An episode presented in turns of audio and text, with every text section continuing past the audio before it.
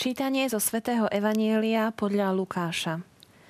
Keď uplynuli podľa Mojžišovho zákona dni ich očisťovania, priniesli Ježiša jeho rodičia do Jeruzalema, aby ho predstavili pánovi, ako je napísané v pánovom zákone.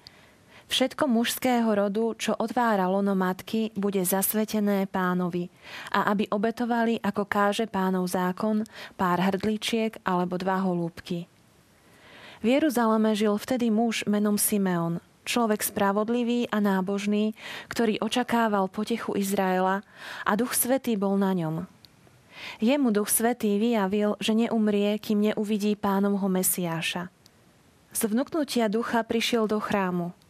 A keď rodičia prinášali dieťa Ježiša, aby splnili, čo o ňom predpisoval zákon, vzal ho aj on do svojho náručia a velebil Boha slovami – Teraz prepustíš, páne, svojho služobníka v pokoji podľa svojho slova, lebo moje oči uvideli tvoju spásu, ktorú si pripravil pred tvárou všetkých národov, svetlo na osvietenie pohanov a slávu Izraela, tvojho ľudu. Jeho otec a matka divili sa tomu, čo sa o ňom hovorilo. Simeon ich požehnal a Márii jeho matke povedal – on je ustanovený na pád a na povstanie pre mnohých v Izraeli a na znamenie, ktorému budú odporovať. A tvoju vlastnú dušu prenikne meč, aby vyšlo najavo zmýšľanie mnohých srdc. Žila vtedy aj prorokyňa Anna, Fanuelova dcéra z Aserovho kmeňa. Bola už vo vysokom veku. Od svojho panenstva žila so svojím mužom 7 rokov, potom ako vdova do 84. roku. Z chrámu neodchádzala, vodne v noci slúžila Bohu pôstom a modlitbami. Práve v tú chvíľu prišla aj ona, velebila Boha a hovorila o ňom všetkým, čo očakávali vykúpenie Jeruzalema. A keď vykonali všetko podľa pánovho zákona, vrátili sa do Galilei, do svojho mesta Nazareta. Chlapec rástol a mocnel, plný múdrosti a Božia milosť bola na ňom.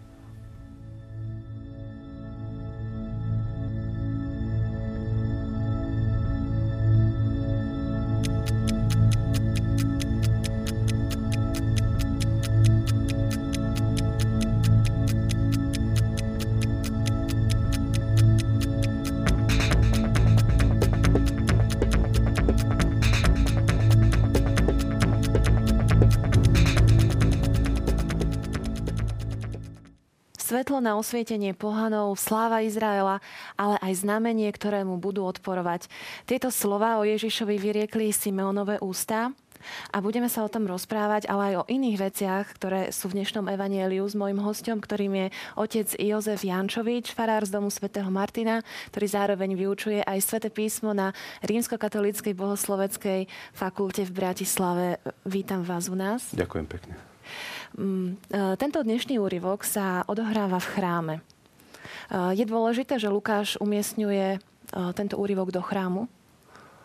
Lukášovo evanilium, ktoré sa tradične číta práve na hromnice, na sviatok obetovania pána, respektíve predstavenia pána, je typickým textom zasadeným do chrámu. A mimochodom, Lukášov evanelium je veľmi silne orientované na chrám.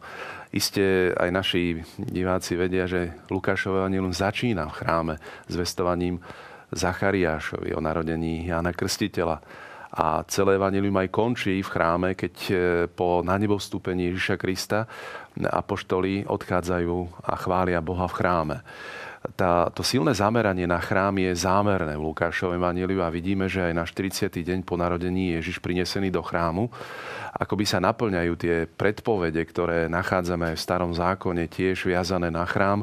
A konkrétne práve tu, keď je Ježiš na 40. deň prinesený po narodení do chrámu, sa naplňa to staré Danielovo proroctvo o 70 týždňoch, ktoré nájdeme v 9. kapitole, kde sa mimochodom hovorí, že 70 týždňov je určených pre tvoj ľud a pre tvoje sveté mesto.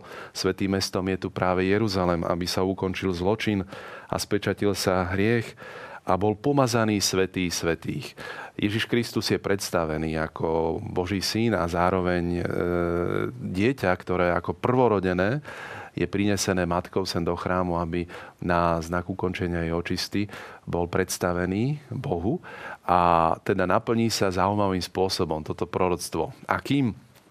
Totižto Lukáš hovorí, že 6 e, mesiacov po zvestovaní Zachariášovi prichádza aniel Gabriel, ktorý je anielom konca, mimochodom aj v Danielovom proroctve, oznámiť Márii narodenie syna. Keď pripočítame k 6 mesiacom 9 mesiacov tehotenstva Márie, máme tu 15 mesiacov násobených 30, dáva nám to 450 dní, plus 40 dní, keď je Ježiš predstavený v chráme, naplní sa tento počet zaujímavým spôsobom, e, počet, ktorý je ohlásený v Danielovom proroctve. Iba Lukáš dáva tento silný dôraz na tento čas, ktorý plinie, pretože skutočne Ježišovi Kristovi, ktorý navštíví chrám, sa naplňa zaujímavým spôsobom ďalšie proroctvo starého zákona. Je to Malachiašovo proroctvo, kde nachádzame od Malachiaša text, kde sa hovorí o tom, že hľa ja pošlem svojho aniela, pripraví pred mnou cestu a zaraz príde do svojho chrámu panovník, ktorého vy hľadáte. Ktože vydrží deň jeho príchodu? I sadne si a bude vytápať a čistiť striebro, aby vyčistil synov Lévyho, prečistí ich ako zlato a striebro, takže budú prinášať pánovi obety v spravodlivosti. Nachádzame tu istý, istú tému očistenia, súdu, ale zároveň aj obnovu obety v chráme. A toto všetko sa naplňa práve v tomto Lukášovom úrivku, ktorý sme práve počuli. E, zaznie tam slovo o súde, o tom, že Ježiš je na znamenie, ale aj na pád pre mnohých. Mária e, bude počuť tú predpoveď, ktorá súvisí s budúcim účinkovaním Ježiša Krista a dokonca prináša obetu v chráme.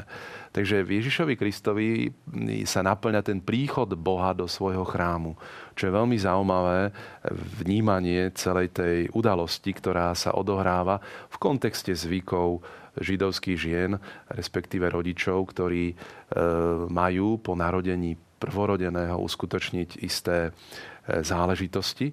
A tu sme počuli práve aj v tom úrivku, že e, prvorodené dieťa všetko mužského rodu, čo otvára lono matky, tzv.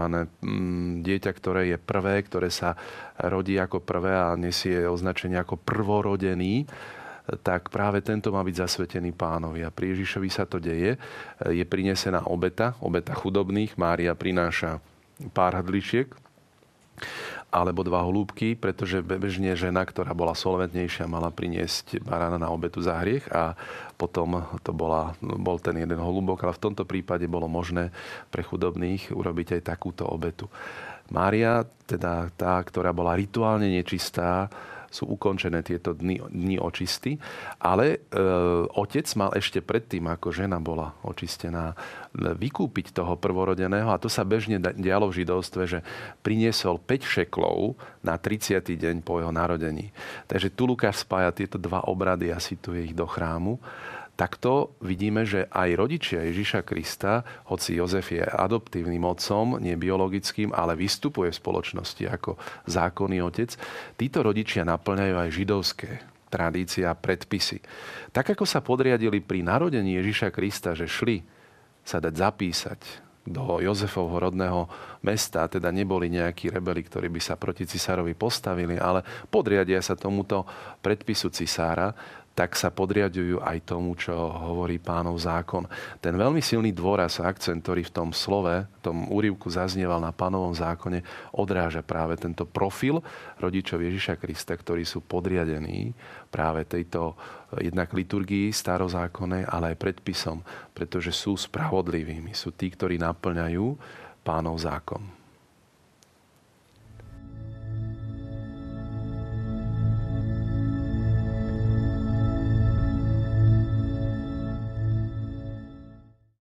Otec Jozef, v úvode ste spomenuli taký matematický rébus trošku v súvislosti s Danielovým proroctvom. Poďme sa ešte bližšie pozrieť e, na ten výpočet, ktorý ste nám tu uviedli. Čo znamená? Mm-hmm. V podstate on sa dá odvodiť na základe toho, čo hovorí Lukáš, pretože Lukáš v tých prvých dvoch kapitolách o zvestovaní a narodení Ježiša Krista riešia aj zvestovanie a narodenie Jána Krstiteľa. Oni úzko súvisia. Ján Krstiteľ a Ježiš ako úzko súviseli aj počas verejného účinkovania Ježiša. Na to, že on tam tie čísla dáva, keď hovorí, že po šiestich mesiacoch o zvestovania Zachariáša prichádza aniel k Márii a spomína potom naplňanie dní. Keď sa naplnili jej dni, tak porodila Ježiša Krista. Ubehlo tých 9 mesiacov od zvestovania Márii. Takže 6 mesiacov od zvestovania Zachariášovi je zvestovanie Márii, plinie 9 mesiacov tehotenstva Márie, ktorá porodí ubehlo teda tých 15 mesiacov spolu, ktoré na pozadí Lukášovho Evanília môžeme počítať. A plus teda tých 40 dní, keď prišli do chrámu, nám dá výsledný počet 490 dní. No je to odkaz na to Danielovo proroctvo o 70 týždňov, pretože 70 krát 7 je 490. A teda takto náznakovo iba Lukáš chce predstaviť to, že to proroctvo Daniela sa naplňa v Ježišovi Kristovi. Toto je mimochodom častá, častý postup aj iných evangelistov, ktorí vnímajú v Ježišovi Kristovi naplňanie mnohých mesiárskych proroctiev. A Lukáš to robí takýmto veľmi zaujímavým spôsobom. Ešte ma zaujalo spojenie, ktoré ste uviedli, že Mária bola rituálne nečistá. Čo to znamená? Môžeme hovoriť o, v súvislosti s Máriou o rituálnej nečistote? Áno, toto spadá do veľkého komplexu predpisov židovského náboženstva, kde isté veci, prírodzené, naturálne, sú vnímané ako niečo, čo súvisí s fenoménom tabu minulosti. A ono to, keďže to trošku dezintegruje ľudské telo, každý výtok tekutiny z ľudského tela akoby narúša tú jednotu tela. Vždy toto všetko, e, čo súvisí mimochodom aj mm, s pôrodnými ešte záležitosťami e, ženy, e, vždy toto bolo vnímané ako nejaký prejav nečistoty. Nie nejakej nečistoty morálnej samozrejme, ale nečistoty, ktorá bola vnímaná ako niečo, čo je protigladom k tomu bežnému, prírodzenému nejakému rytmu tela, respektíve udalosti. A práve tento komplikovaný systém predpisov o čistote a nečistote súvisí jednak, ako som spomínal, s tou dezintegráciou ľudského tela alebo so smrťou. Niekto bol rituálne nečistý, treba keď pochoval svojho príbuzného, musel sa očistiť. Nie, že by spáchal niečo zlé, nikdy. Ale e, keďže čistota súvisí aj s istou svetosťou a približovaním sa k Bohu, tak princíp je v tom, že ten, kto bol rituálne nečistý, nemohol robiť veci, ako keď bol rituálne čistý. Hej? A teda musel prísť nejaký moment, nejaká, nejaký obrad, e, rituál, ktorým sa ten človek dostal opäť z toho stavu rituálnej nečistoty do toho prírodzeného stavu, keď mohol robiť tie veci ako ostatní, ktorí boli rituálne čistí. Pri chlapcovi, ktorý sa narodil, tak bola žena 40 e, dní rituálne nečistá, pri devčati až 80 dní. Ono to súvisí nejaké aj s biologickými pochodmi v tele ženy po pôrode, u nás sa to nazýva šestonedeli a podobne. Takže v židovstve mali takto ošetrenú túto udalosť a žena musela byť 40 dní v podstate doma, nemohla vychádzať a potom po absolvovaní tohto obradu sa stávala opäť rituálne čistou a mohla robiť všetky tie už úkony, ktoré mohol robiť človek, ktorý je v rituálnej čistote. A teda ono to súvisí veľmi úzko práve aj s e, istým fenoménom posvedcovania sa, teda približovania sa k Bohu, kedy sa týmito predpismi pomáhalo človeku nejak tak e, riešiť isté veci, ktoré sú prirodzenou záležitosťou života. Poďme sa pozrieť na postavy Simeona a Anny. Simeon tu vystupuje ako mm, prorok, ktorý e, očakáva Mesiáša a naplní sa jeho očakávanie. Áno, veľmi, veľmi zaujímavé, že sú to dve postavy e, starých ľudí. Je to muž a je to žena zároveň. Oni sú tu akoby predstaviteľmi toho Izraela. E, práve aj to štádium života, ktoré prežívajú, že sú v podstate pred koncom svojho života, ale dočkajú sa toho výnimočného momentu, kedy prichádza pán do svojho chrámu, tak toto je akoby naplnenie ich ambícií a očakávaní. Oni velebia Boha, pretože očakávali obaja to, tú potechu alebo radosť Izraela. A tak Simeon predstavuje akoby v línii tých starozákonných prorokov niekoho, kto predtým, ako zomrel, zažil túto veľkú milosť a teda preňho je Ježiš tým svetlom na konci jeho života a teraz môže pokojne odísť už z tohto sveta, pretože zažil to veľmi podstatné e, a vedený duchom prichádza práve, aby sa stretol. Celá táto udalosť je teda veľkým momentom stretnutia sa ľudí s Bohom, ale aj navzájom medzi sebou. Anna je tiež symbolom e, Izraela a očakávania Izraela Pretože, ako hovorí Pavol na jednom mieste, keď opisuje 28. kapitole skutkov apoštolov Izrael, tak hovorí o prísľubeniach, ktoré Boh dal Izraelu, ktorý sa modlitbami a pôstom v podstate na naplnenie týchto prísľubov akoby pripravoval. Veľmi voľne som parafrázoval túto výpoveď Pavla. A práve Anna predstavuje tiež tým permanentným pobytom v chráme a tými modlitbami a postami, to očakávania staro, starozákonného Izraela, ktoré sa naplní práve Ježišovi Kristovi. A tak oba, obe tieto postavy sú reprezentantmi práve Izraela.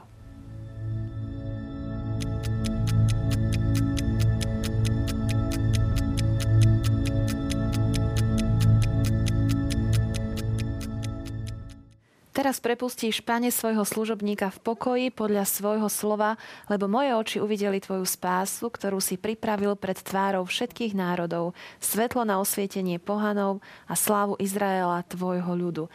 Krásny Simeonov chválospev nie je jediný v Lukášovom evanieliu. Lukáš má viac tých chválospevov. Správne ste povedali, áno. Nájdeme ich v úvode Lukášovho evanielia 4 tie chválospevy. Je to jednak chválospev pri narodení Jana Krstiteľa, ktorý prednesie otec Zachariáš. Ešte predtým zaznie chválospev Pány Márie, tzv. magnifikát, veleby moja duša pána.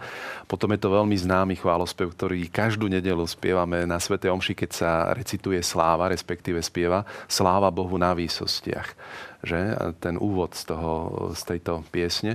A plus je to tento chválospev Nung Dimitis, alebo teraz prepustíš. Chválospevy sú veľmi zaujímavým útvarom a literárnym žánrom v Lukášovom evaníliu, pretože tak ako v starom zákone často chválospev alebo poetický text, ktorý má takú hymnu, hymnickú povahu, vyjadroval jednak chválu človeka a chvála je skutočne jeden z najväčších prejavov človeka ako takých, tak chválospev prenikal ešte viac do hĺbky aj teologicky. Toho, čo sa opisovalo tým rozprávaním. A práve aj tento chválospev, ktorý je veľmi vhodne zasadený do liturgie chrámu, naznačí jednu veľkú pravdu o konkrétnom živote tohto človeka, ktorý sa, ktorý prosí pána, aby už mohol odísť z tohto sveta, pretože zažil to najväčšie, čo mohol v živote zažiť. Videl spásu, svetlo a slávu Izraela. Používame tu, a je tu použitý, sú tu použité tieto tri termíny, ktoré v teológii starého zákona, či už spása, alebo svetlo, alebo sláva, sú nesmierne dôležité. A Ježiš je tu vo svetle týchto starozákonných motívov e, akoby reflektovaný, on naplňa práve tie očakávania opäť a e, za, e, tento Simeon to jasne vyjadrí v tom chválospeve. E, treba sa len taká otázka svetla. Svetlo je niečo, čo mm, súvisí s, niečo, s niečím veľmi silným, e, silne pozitívnym a svetlo súvisí často so spásou v Izraeli a je zároveň prejavom niečoho Božieho. Takže v chráme, kde zhorel mimochodom svietník, eh, kde to svetlo bolo akoby stále permanentne udržiavané, sa to veľmi úzko mm, viaže na svetlo, ktoré prichádza v Ježišovi Kristovi, ktorý je svetlo sveta, mimochodom, treba v Janovom Evangeliu, alebo pri jeho narodení zažiarilo svetlo v podobe hviezdy. Uh, celý čas uh, hovoríme o starom zákone v súvislosti s týmito udalosťami. Priniesli ste do štúdia židovský svietnik. Vysvetlíte nám, aký je to svietnik? Áno, zámerne som priniesol tento svietnik, ktorý sa používa pri Sviatku svetiel, keďže hovoríme aj o svetle. A hromnice mimochodom sú sviatkom svetla, tiež zapalujeme v kostoloch sviečky, ktoré sa potom bežne zapalujú pri istých e, aj krízových situáciách v rodinách, respektíve pri modlitbe veriacich. Tak práve tento svietnik, nie je to ten klasický sedemrámený, ktorý mimochodom v štúdiu máte práve tu, e, sedem rámien, na ktorých sú uložené tie sviečky, ktoré horia a vytvárajú nám tiež tú atmosféru svetla tak práve tento 9-ramenný svietnik sa používa pri 8-dennom sviatku Chanuka, ktorý sa slávi v decembri e, pred našimi Vianocami a poukazuje na zázrak, ktorý sa v chráme stal v období Makabejcov, kedy e, v čase, keď bol očistený chrám, sa našla len istá doza oleja, ktorá vydržala horieť 8 dní. Preto je 9 ramien na svietniku, pretože e, tých 8 plus 1 z toho jedného ramena sa vždy postupne počas toho sviatku, sviatku zapalujú tie ďalšie e, svietníky, tak poukazuje to na ten 8-dňový sviatok svetla, kedy bolo čas pripraviť ďalší olej do toho svietnika. A teda v chráme stále horel tento e, svietnik, bol uložený vo svetini, teda pred svetiňou svetých. A my, keďže sme v chráme a počúvame o tých udalostiach, kde sa naplňa pánov zákon, tak vidíme, že aj Ježiš Kristus je silne viazaný a spätý so, s náboženstvom e, Izraela. A teda on je aj synom židovského národa. A skutočne spása prichádza zo Židov.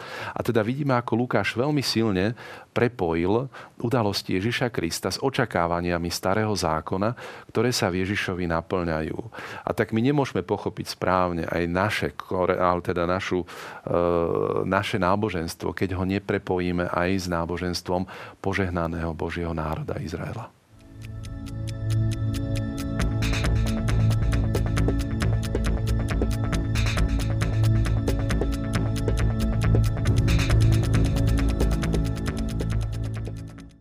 Simeon hovorí Márii a tvoju vlastnú dušu prenikne meč. Je to proroctvo o tom, že Mária bude trpieť vo svojom živote. Žijeme teraz v roku 7 bolestnej Pány Márie. Aký je význam tohto Simeonovho proroctva? Bežne v tradícii, v tej duchovnej tradícii siedmých bolestí je práve toto proroctvo jedno, ktoré teda patrí k tým prvým bolestiam Pany Márie. Po narodení je teda predpoveď tohto jej preniknutia duše mečom, potom útek do Egyptu, to je ďalšie. Súvisí to práve s, istým, práve s tým, kto tu Ježiš v budúcnosti, ako ho bude predstavovať. On bude znamením, ktorému sa bude odporovať, hovorí najskôr Simeon, on je na povstanie a na pád. Teda v Ježišovi sa koná súd. A z tohto titulu môžeme, a teda v tomto kontexte môžeme chápať potom aj to, čo sa, to, čo sa dotkne pány Márie. Teda, že z tohto jednak zamietania Ježiša Krista, kedy bude zavrhnutý a odmietaný, práve Mária zakúsi tiež toto neprijatie. Ona ako matka, ktorá celý život sprevádzala svojho syna, bude vnímať e, práve aj túto bolesť, ktorá pramení z toho odvrhnutia Ježiša Krista. Keď nachádzame v Lukášove také miesta, kde sa hovorí, že kvôli Ježišovi budú, zrá, budú vás zrádzať aj rodičia, bratia, príbuzní a priatelia a niektorých z vás pripravia o život. Všetci, budú, všetci vás budú nenávidieť pre moje meno.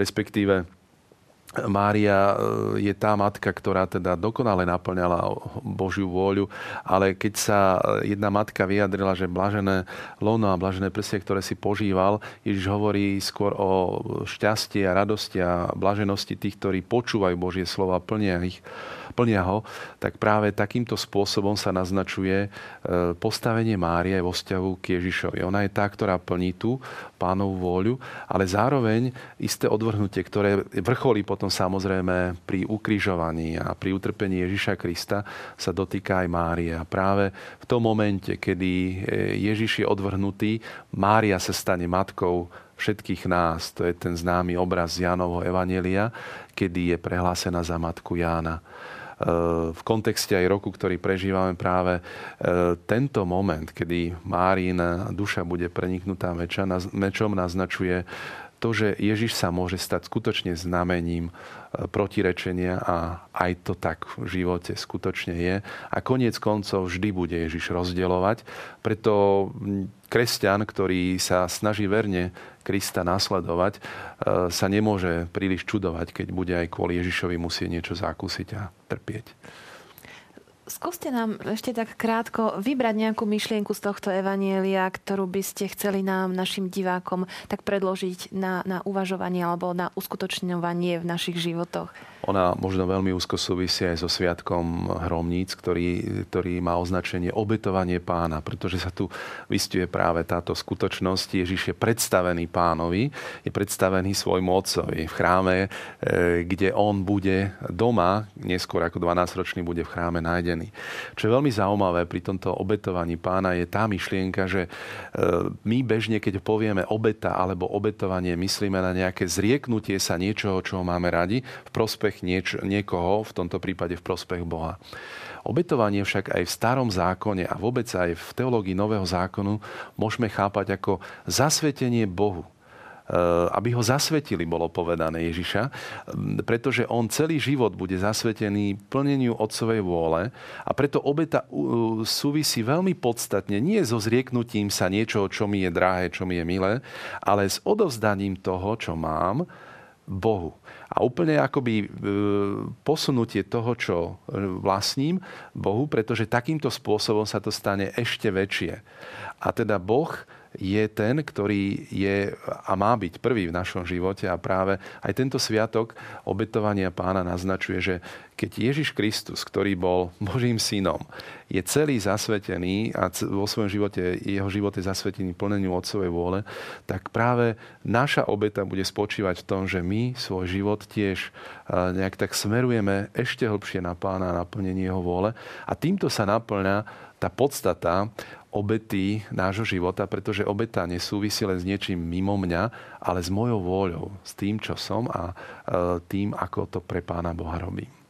Ďakujem vám, otec Jozef, že sme aj vďaka vašim slovám lepšie pochopili tento text, tento úryvok. Ďakujem za vašu návštevu u nás. Prosím. E, lúčim sa s vami, milí priatelia. Dovidenia.